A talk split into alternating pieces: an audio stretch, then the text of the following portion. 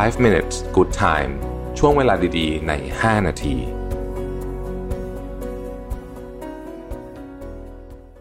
สวัสดีครับ 5 minutes นะครับ คุณอยู่กับเราเวทานุสาหะครับ วันนี้เอาบทความจาก Moreno Sugaro นะครับแหมชื่อว่า 5 unusual happy habits I regret not starting earlier นะฮะช่วงนี้อาจจะ มึนๆงงๆนิดหน่อยนะครับเพราะว่าช่วงนี้แบบนอนน้อยมาก มีแบบอะไรแบบวุ่นวายเยอะจริงๆนะฮะแต่ก็ยังคงจะมาพบกับทุกท่านอยู่ทุกวันนะฮะมีอะไรบ้างที่ทำให้คุณมี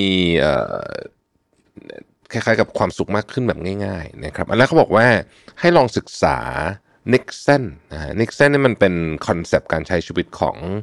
อชาวดัตช์นะฮะซึ่งชาวสแกนดิเนเวียนแถบนั้นเนี่ยเขาก็จะมีคอนเซปต์แต่ละประเทศก็จะมีมีอะไรนะฮุกกะมีนิกเซนนะฮะทุกทุกเล่มมีหนังสือหมดนะฮะ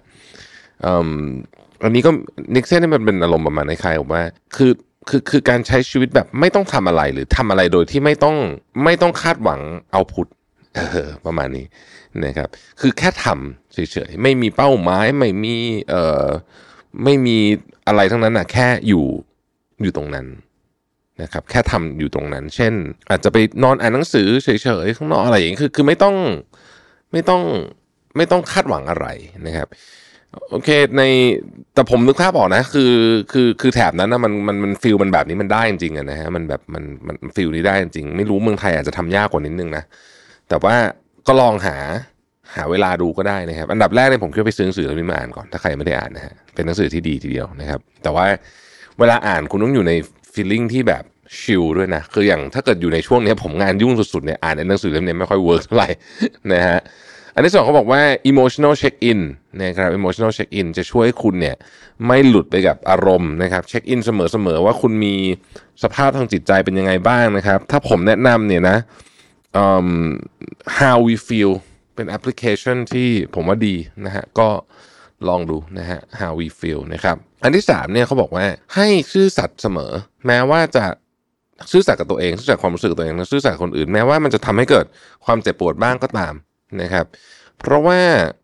ในระยะยาวแล้วเนี่ยแรงเขาใช้คำว่าอะไรนะน้ำหนักของของความ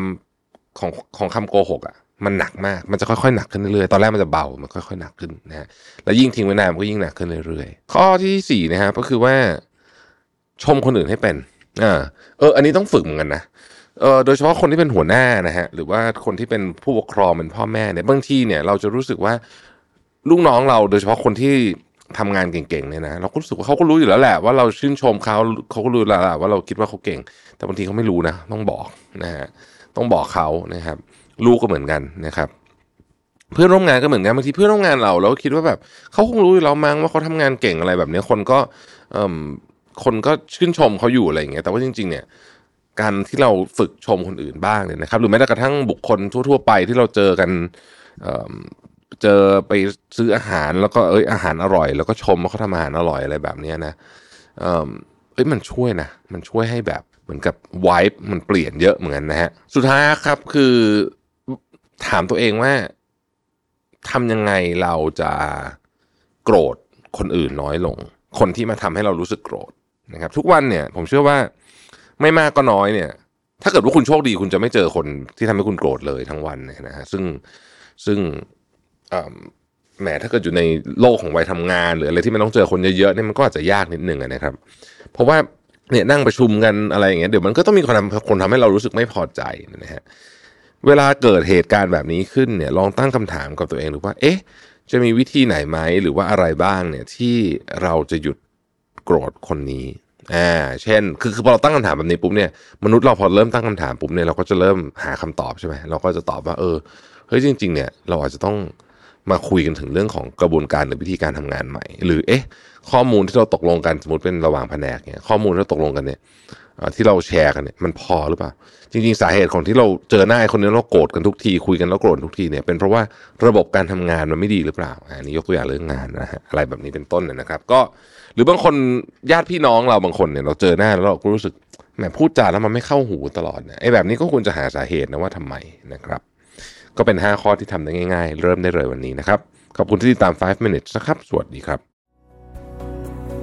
5 minutes good time ช่วงเวลาดีๆ ใน 5 นาที